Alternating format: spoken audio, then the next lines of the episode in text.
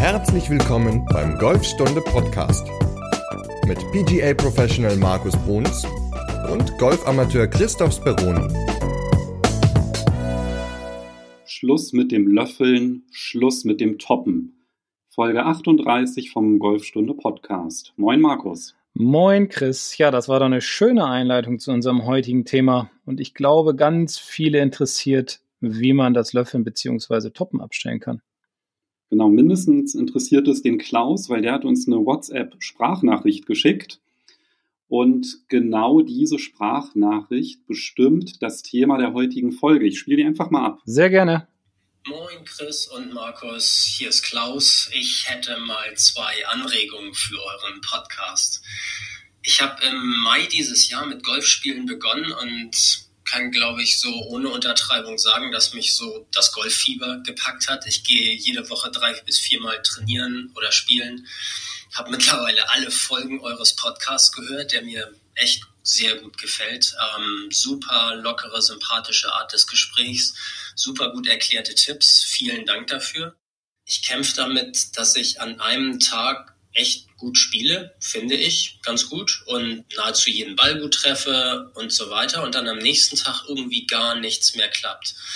Ich glaube, ich neige dann dazu, die Bälle hauptsächlich nur noch zu toppen.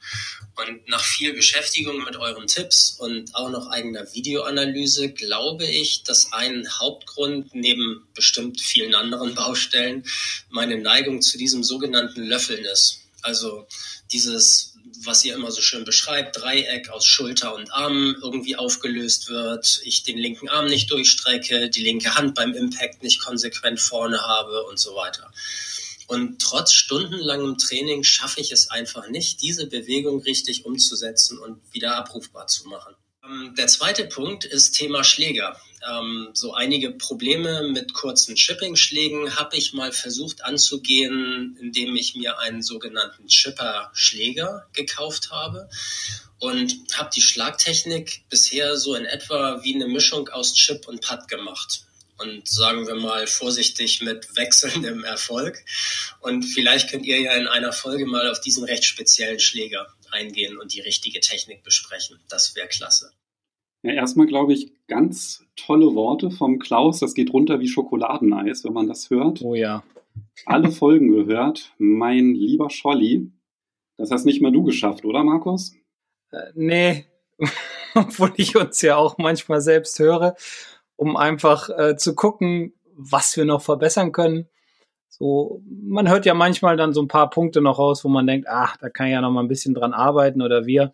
Ähm, aber alle habe ich definitiv nicht gehört. Und erstmal, Klaus, vielen Dank dafür und auch vielen Dank für deine, deine Fragen. Ähm, und mit denen wollen wir uns dann ja heute mal beschäftigen. Genau, und vielleicht fangen wir mal mit der einfacheren Frage an, nämlich die zum Chipper. Mhm. Was hältst denn du von Chippern, Markus? also, wenn ich ehrlich bin, nicht viel. Am Ende soll es natürlich immer dem Spieler helfen, ganz klar, welchen Schläger er nimmt. Aber das Problem bei einem Chipper ist natürlich, dass man ja, total eingeschränkt ist, was die Schlägerwahl betrifft und total eingeschränkt ist auch in der Variation der Schläge. Und ich glaube, dass man mit verschiedenen Wedges oder auch verschiedenen Schlägern mehr Erfolg hat, beziehungsweise ja auch mehr Flexibilität, mehr, mehr Variantenreichtum in sein Spiel hineinbekommen kann, um dann am Ende über einen gewissen Zeitraum auch ein besseres Ergebnis zu erzielen. Und Natürlich bin ich mir bewusst, dass man, wenn man mehrere Schläger verwendet zum Chippen oder zum Pitchen, mehr trainieren muss. Aber wie gesagt, das Variantenreichtum ist wesentlich größer und man kann auch aus verschiedenen Situationen, wie aus dem Raff, wie von der Kahlstelle, wie von, weiß nicht, einer guten Fairway-Lage, verschiedene Schläge anwenden, wo man ja, glaube ich, beim Chipper dann doch eher sehr minimiert wird auf eine Schlagwahl. Und beim Chipper muss man auch ein bisschen vorsichtig sein. Es gibt nämlich Modelle, die sind so gebaut, dass die sowohl für Links- als auch Rechtshänder geeignet sind. Das heißt, die haben eine Schlagfläche von beiden Seiten. Und das ist nämlich gar nicht regelkonform. Also muss man auch mal ein bisschen aufpassen, wenn man da sich so einen Chipper kauft, dass man da auch einen hat, der den Regeln entspricht. Aber wenn man denn einen regelkonformen Chipper sich jetzt kaufen sollte, Wobei ich dir da auch eher zustimmen würde. Also ist man sehr, sehr unflexibel mit. das wäre eigentlich ähnlich zu spielen wie ein Putt, ne? Genau. Also man würde ihn dann spielen wie ein Putt. Ich habe es noch nie probiert, deswegen kann ich auch nicht sagen, ab welcher Distanz man einen Chipper eventuell verwenden kann oder sollte oder auch nicht. Ich finde sie nicht so ideal, um halt sein Spiel zu verbessern. Also es gibt auch so ein paar bei, bei mir im Club, die den benutzen. Die kommen damit auch klar auf eine gewisse Art und Weise, aber nichtsdestotrotz haben sie auch noch andere Schläger in der Tasche und spielen auch mit diesen. Deswegen, ich bin kein Freund vom Chipper, würde eher die normalen Schläger benutzen und dann halt an meinem Variantenreichtum und an meiner Technik arbeiten. Weil man will ja auch weiterkommen. Also, das würde ich immer da als, als Begründung sehen. Genau, Klaus. Und auch wenn du die Folge schon gehört hast, würde ich dir trotzdem die Nummer 29 nochmal ans Herz legen, nämlich diese Fehler führen zu schlechten Chips. Das heißt, wenn deine Chips mit deinen Eisen und Wedges nicht gut sein sollten, dann hör dir nochmal genau diese Folge an. Da gibt es auch noch mal ein sehr umfangreiches YouTube-Video dazu, was da auch verlinkt ist in dieser Folge. Und das würde ich auf jeden Fall empfehlen, weil wie gesagt, mit dem Chipper, da bist du schon sehr eingeschränkt. Da hat man, ja, da hat man halt nur ein Loft und ja, ich weiß nicht, der wird dann wahrscheinlich nicht in jeder, jeder Lage passen, dieser Schläger. Und wenn du halt mit einem Eisen und mit einem Wedge chippen kannst, dann hast du da einfach viel, viel mehr Spielraum und kannst auf verschiedene Situationen besser reagieren. Und deswegen, ich würde es dir auch auf jeden Fall empfehlen, mit Wedges und Eisen das nochmal so eine kleine Trainingseinheit einzulegen. Genau. Ja, und das größere Problem, was der Klaus hat, ist ja das Löffeln.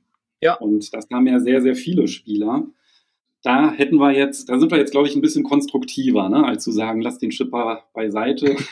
Ja, wir können jetzt ja nicht sagen, lass das Löffeln beiseite. Ich meine. ja, ja, genau. Das wäre dann ja, nicht so hilfreich. Ja. Wenn man es so leicht abstellen könnte, wäre es ja cool, aber ähm, geht ja nicht. Genau, und ein Nicht-Löffelschläger gibt es leider auch nicht zu kaufen. Wäre vielleicht nochmal eine Marktlücke. Aber was wären denn so deine, gerade so für Anfänger, wenn du jemanden hast, der ja, seine ersten Stunden bei dir nimmt und einfach massiv Probleme mit dem Löffeln hat. Ja. Was empfiehlst du da so? Also es gibt so ein paar ganz simple Hilfsmittel, die, glaube ich, jedem helfen.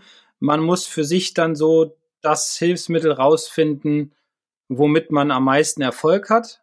Also nicht jeder wird durch diese eine oder andere Variante getriggert, sondern man muss dann immer gucken, okay, das gefällt mir ganz gut, ach nee, das, da fühle ich mich nicht so wohl, weil da steht irgendwas im Weg oder da liegt irgendwas rum, das mag ich nicht, das stört mich. Ähm, aber ich habe mal mir so zwei, drei äh, Dinge aufgeschrieben, beziehungsweise auch Gedanken gemacht und da können wir mal eben äh, drüber sprechen. Und zwar, was immer ein ganz guter Gedanke ist, ist natürlich logischerweise immer erst den Ball und dann den Boden zu treffen. So, das ist einfach nur ein Gedanke. Aber die Frage ist ja am Ende, wie komme ich denn dahin? Und ich glaube, mit diesem Hilfsmittel wird ganz vielen geholfen, weil da liegt nichts auf dem Boden rum oder da steht irgendwas im Raum, sondern da braucht man nur seinen Körper und eine Wand. Und wenn man sich dann mit dem, also auch als Rechtshänder jetzt wieder, als Linkshänder muss man dann natürlich umdenken.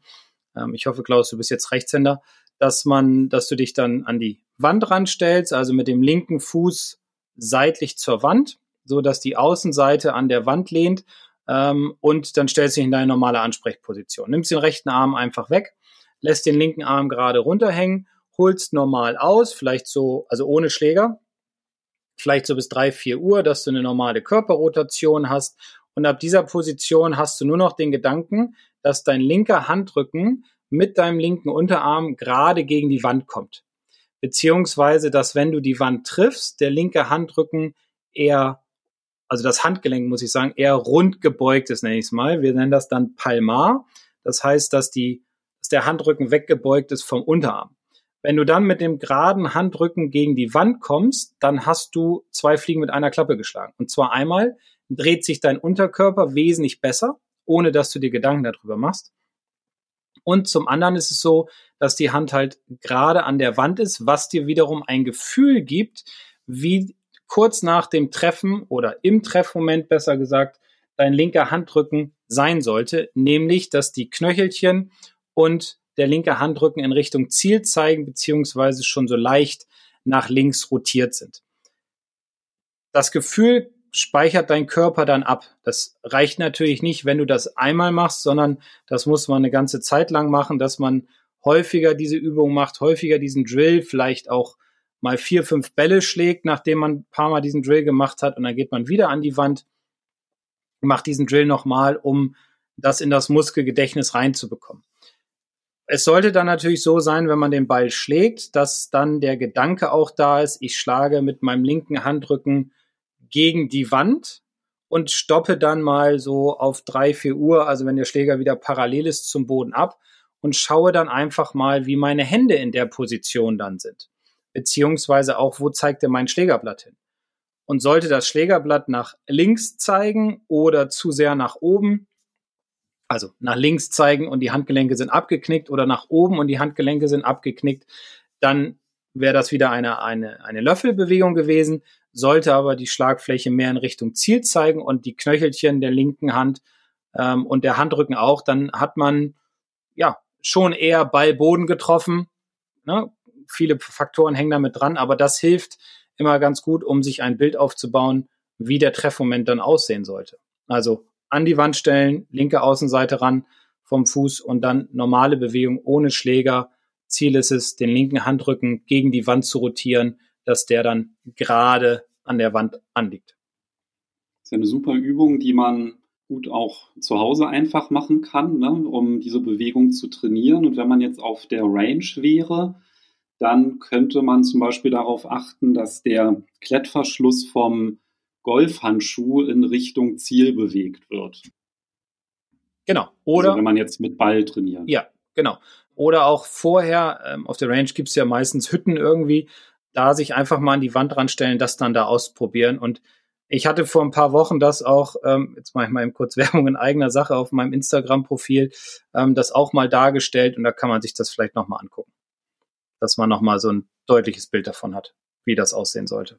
Ansonsten gibt es ja auch noch Hilfsmittel, die man da benutzen kann, um das zu trainieren. Also wenn man jetzt halt wirklich, also das mit dem Handrücken gegen die Wand, ne, das wäre ja ohne Schläger und es ist ja wirklich so ein Gefühl für diese Bewegung zu bekommen, um die Position der linken Hand dann auch wirklich abzuspeichern, wie sich das anfühlt dann im Treffmoment. Wenn man jetzt in der Bewegung wäre, Bälle ähm, schlagt, äh, schlägt, dann würde man halt darauf achten, dass der Klettverschluss vom, vom Golfhandschuh dann im Treffmoment Richtung Ziel zeigt. Und wenn man das dann halt auch nochmal mit einem Feedback trainieren möchte, dann könnte man ja zum Beispiel auch so ein, so ein genanntes Impact Back mhm. benutzen. Ne? Das wäre dann so ein, ja, so eine Art Kissen ist das. Ja, das, das ist so ein Sack, den man dann, der, der, wenn man den bestellt, der kommt platt und dann muss man den füllen mit Handtüchern oder mit diesem Knallpapier und dann kann man dagegen schlagen.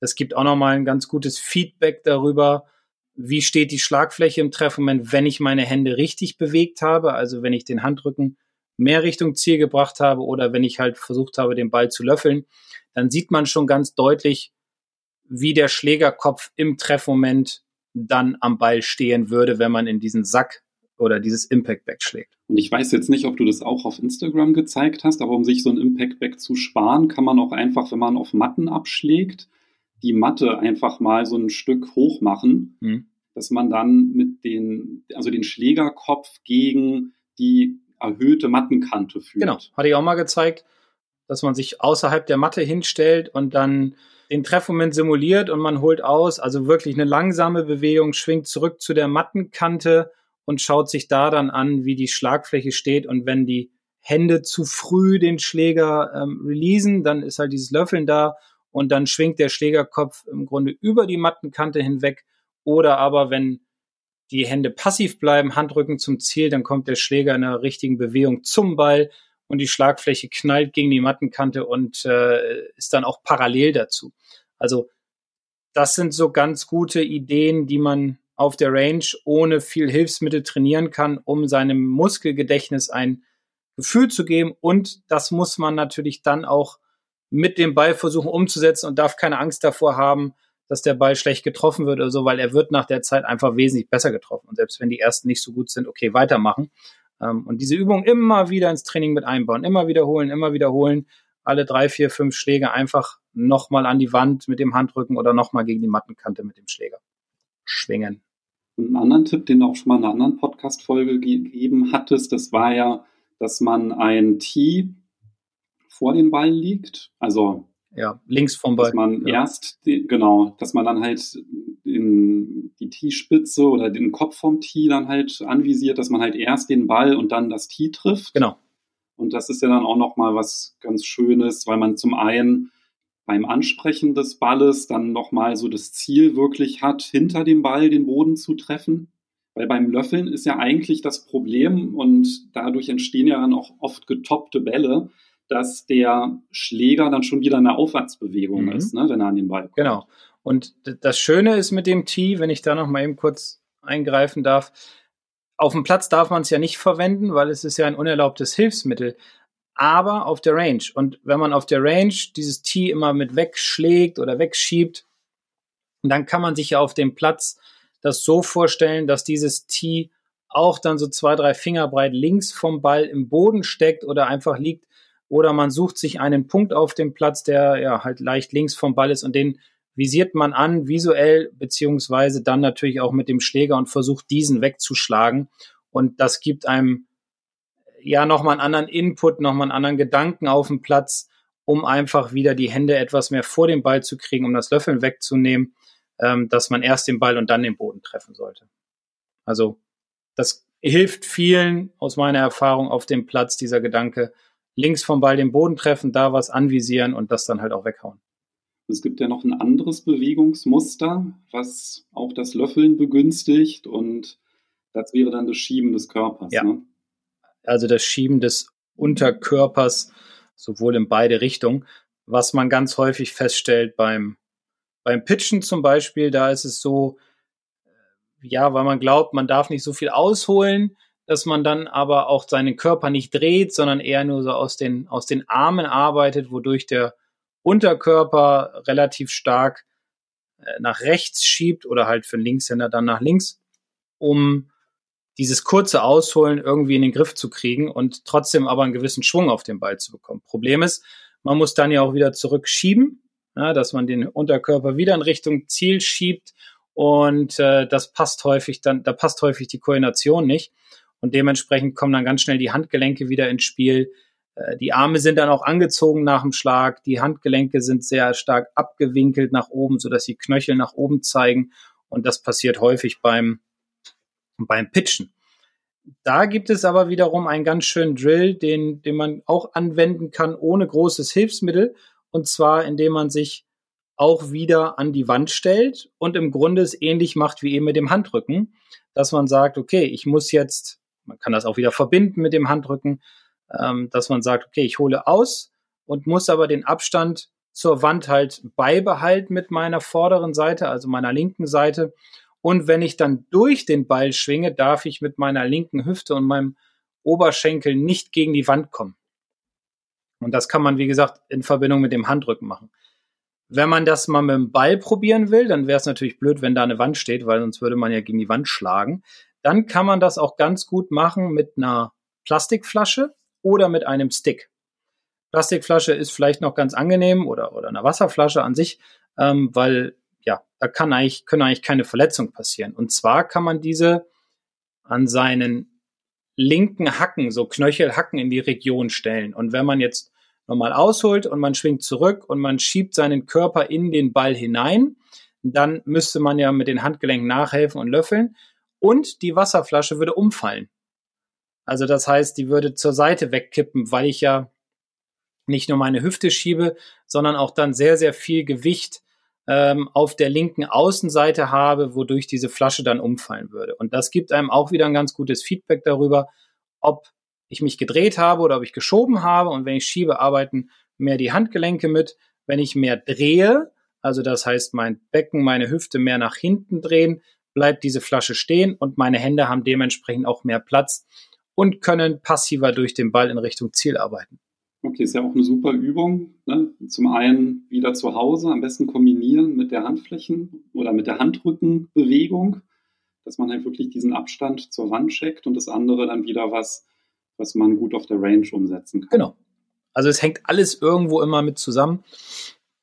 Und einfache Drills finde ich persönlich immer sehr hilfreich, weil man dann auch beim Schlagen sich nicht zu viele Gedanken über ja, irgendwelche komplizierten Bewegungsabläufe machen muss, sondern man baut sich auch mit einfachen Hilfsmitteln wie der Wand oder wie dem Handrücken gegen die Wand oder der Flasche links vom Fuß ein, ganz gutes Gefühl auf und das Muskelgedächtnis speichert das halt, halt alles sehr gut ab.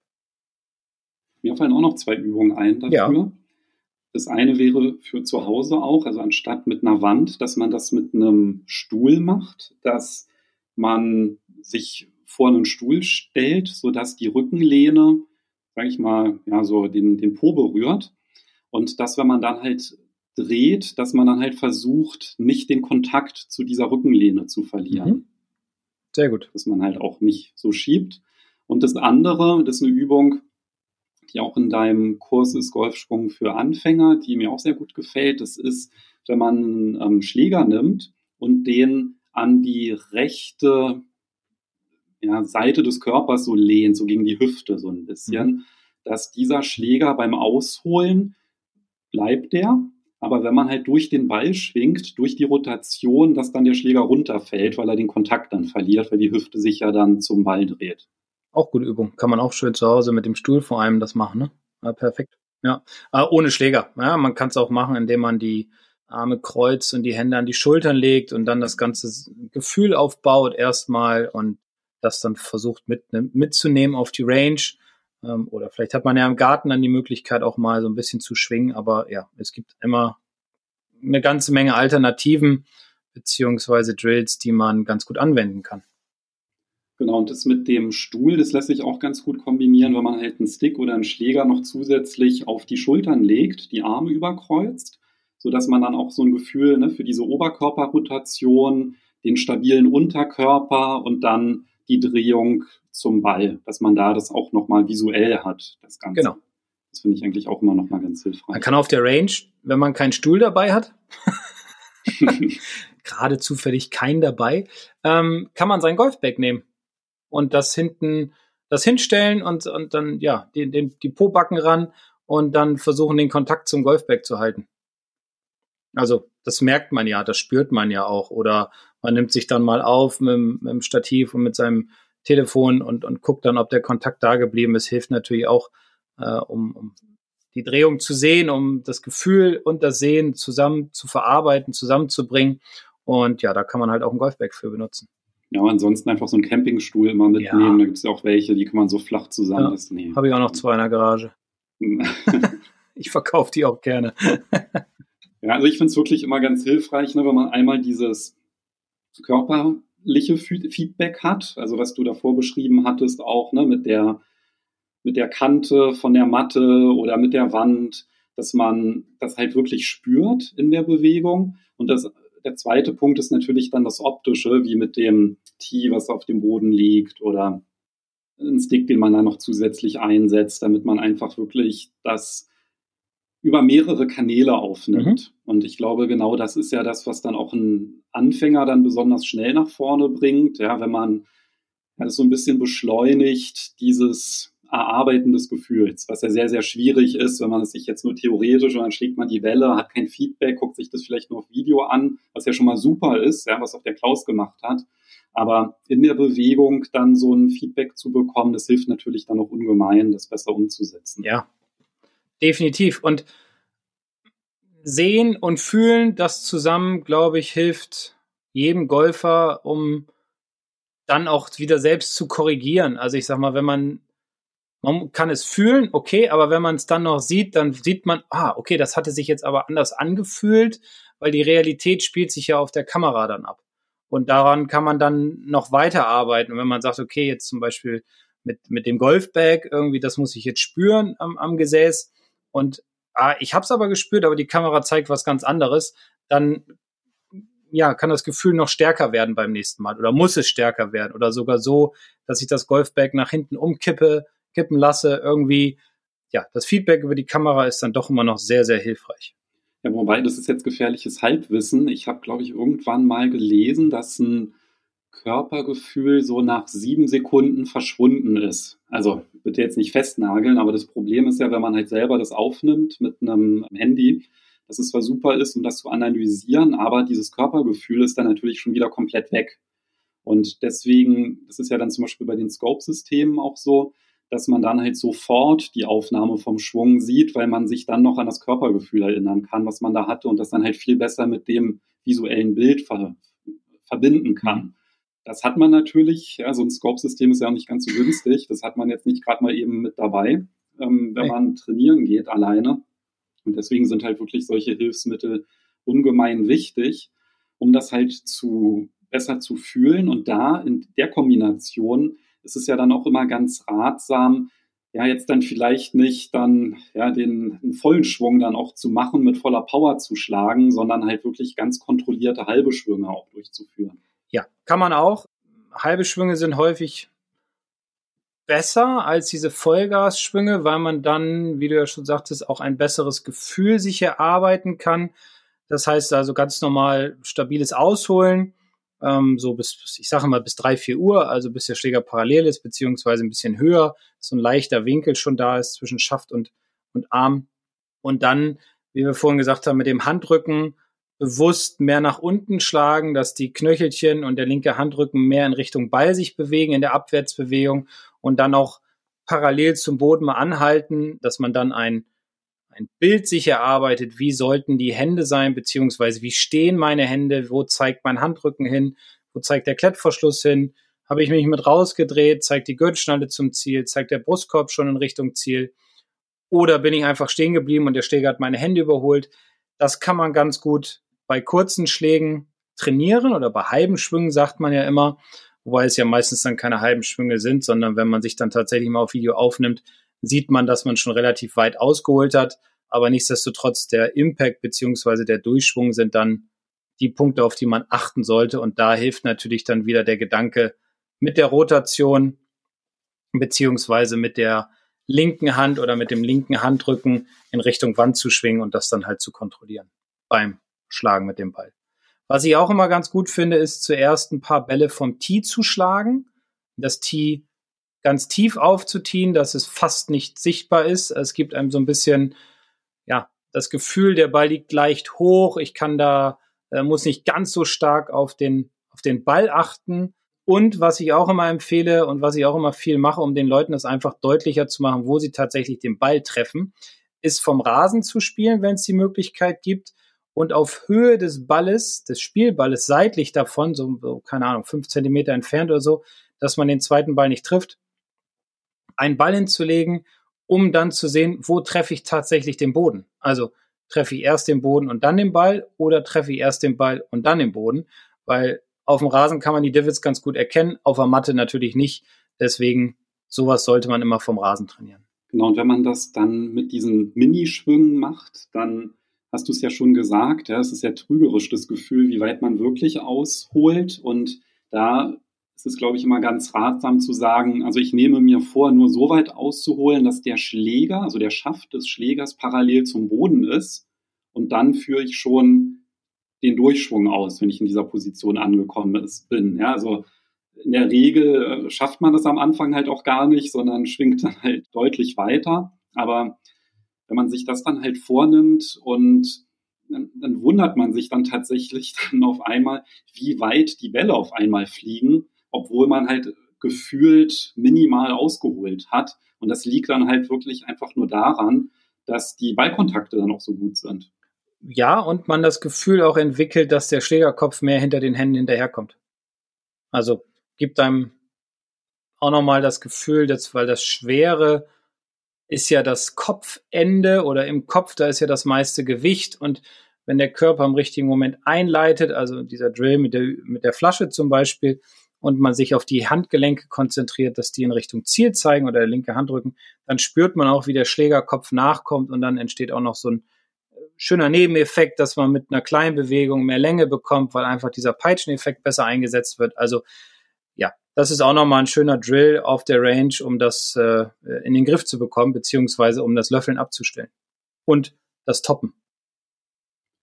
Und man muss natürlich nicht auf ganz so viele Punkte achten, weil ja mit dem Handrücken und dem Nichtschieben des Körpers, dass man halt wirklich rotiert, das ist ja dann halt auch wieder recht komplex, das umzusetzen. Mhm. Und wenn man halt so eine kleine Bewegung macht, dann ist auf jeden Fall der Schwierigkeitsgrad einfach viel, viel geringer. Und man hat dann auch wirklich die Chance, sich dieses Gefühl zu erarbeiten und wird jetzt nicht noch dann irritiert oder abgelenkt, sage ich mal, ja, durch, wenn man bis in den höchsten Punkt geht, da kann dann auch noch mal so viel schief laufen bis dahin, dass man dann halt wirklich den Fokus darauf legt, einen schönen Impact zu genau. haben. Und was gibt es Geileres als einen satten Ballkontakt, wo man kein Gras zwischen Ball und Schlagfläche hat, wo es sich schön knackig anhört, ein klares Divid nach dem Ball, ähm, der Ball sauber fliegt. Der Ball muss ja nicht nach oben fliegen, sage ich mal, sondern nach vorne. Das ist ja das Wichtigste, weil Höhe entstehen ja durch, durch, durch Schlägerkopfgeschwindigkeit und durch den Winkel der Schlagfläche. Also das ist auch nochmal ein ganz guter Gedanke, äh, wegzukommen von diesem Gedanken, mein Ball muss hoch. Ja, ich muss ihn bewusst hochschlagen, weil das wäre falsch, weil man dann ja doch wieder versucht zu löffeln und eventuell den Ball dann top, weil der tiefste Punkt dann zu weit rechts vom Ball ist, sondern eher den Gedanken haben, mein Schläger macht das, der richtige Eintreffwinkel ist wichtig und äh, dadurch kriege ich mehr Länge, mehr Spin, mehr Genauigkeit und am Ende ein besseres Ergebnis. Und mehr Freude. Ja, mehr Freude auf jeden Fall. Also einfach mal den Schläger hinterher wischen lassen, ja, ja nach den Händen. Und das ist, glaube ich, auch ein Gedanke, der ganz hilfreich genau. ist. Genau. Ja, dann sollte der Klaus jetzt, glaube ich, ganz schön viel Anregungen bekommen haben. Kann direkt schon zu Hause anfangen mit den ersten ja. Übungen. Braucht nur eine freie Wand. und dann kann es schon mal losgehen. Genau, und gegen die Wand bitte ohne Schläger. Genau. Und nie voll durchschwingen. Ja, und da ähm, sind wir auch schon so bei dem Thema für die neue Folge, für die nächste Folge, Folge 39. Was machen wir denn da? Ja, da geht es ja auch darum, was man zu Hause machen kann. Und wir hatten ja schon in Folge 37 über Puttingmatten gesprochen. Und da gibt es ja auch ganz sinnvolle Übungen, die man machen kann. Genau, weil der Winter steht vor der Tür. Das Wetter wird schlechter und kälter. Die Puttinggrüns sind nicht mehr ganz so gut gepflegt vielleicht, äh, wie es im Sommer ist. Und deswegen Puttmatte besorgen. Und dann haben wir in Folge 39 einige Tipps äh, für euch, wie ihr zu Hause Putten trainieren könnt, damit ihr gut in die Saison 2021 starten könnt. Genau, und vor allem ist es ja nicht mehr so lange hell. Also das merkt man jetzt ja wirklich, ne, dass es eigentlich rasend schnell geht. Es wird immer früher dunkel. Ja. Und da bietet es sich ja dann an, wenn man halt abends keine Runde mehr drehen kann, einfach ein bisschen am eigenen Patten zu arbeiten. Und da kann man auch ganz viel Spaß zu Hause haben. Oh ja. Ne? Und da überlegen wir uns ein paar schöne Übungen, beziehungsweise haben schon welche und die erzählen wir euch dann in Folge 39. Super, dann hören wir uns nächste Woche wieder. So machen wir das. Bis dahin. Tschüss. Ciao.